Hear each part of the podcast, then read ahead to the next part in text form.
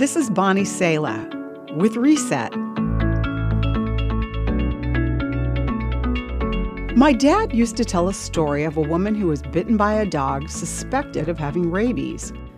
She was rushed to a hospital where she was treated and left waiting in a room until it could be determined whether or not the dog had rabies.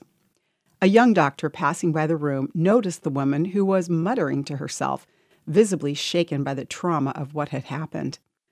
He also noticed that she was writing something.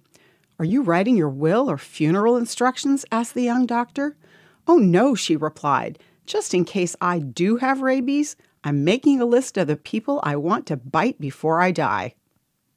We used to talk about the sweet taste of revenge, but in reality, there's nothing sweet about the bitterness of revenge. To harbor bitterness and hatred towards someone who has wronged you is natural, but to forgive is supernatural.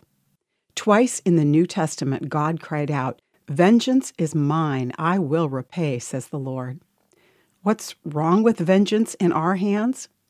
God says because of our own failures, we don't have the right to revenge. He will bring justice without our help. When you offer up the wrongdoer to God, you can actually trust God to do the job. Release yourself of the burden of bitterness today and ensure that perfect justice will be served by releasing the person who has wronged you to God. You've just heard Bonnie Sala with Reset. Reset your life by spending time with the truth and grace of God's Word today.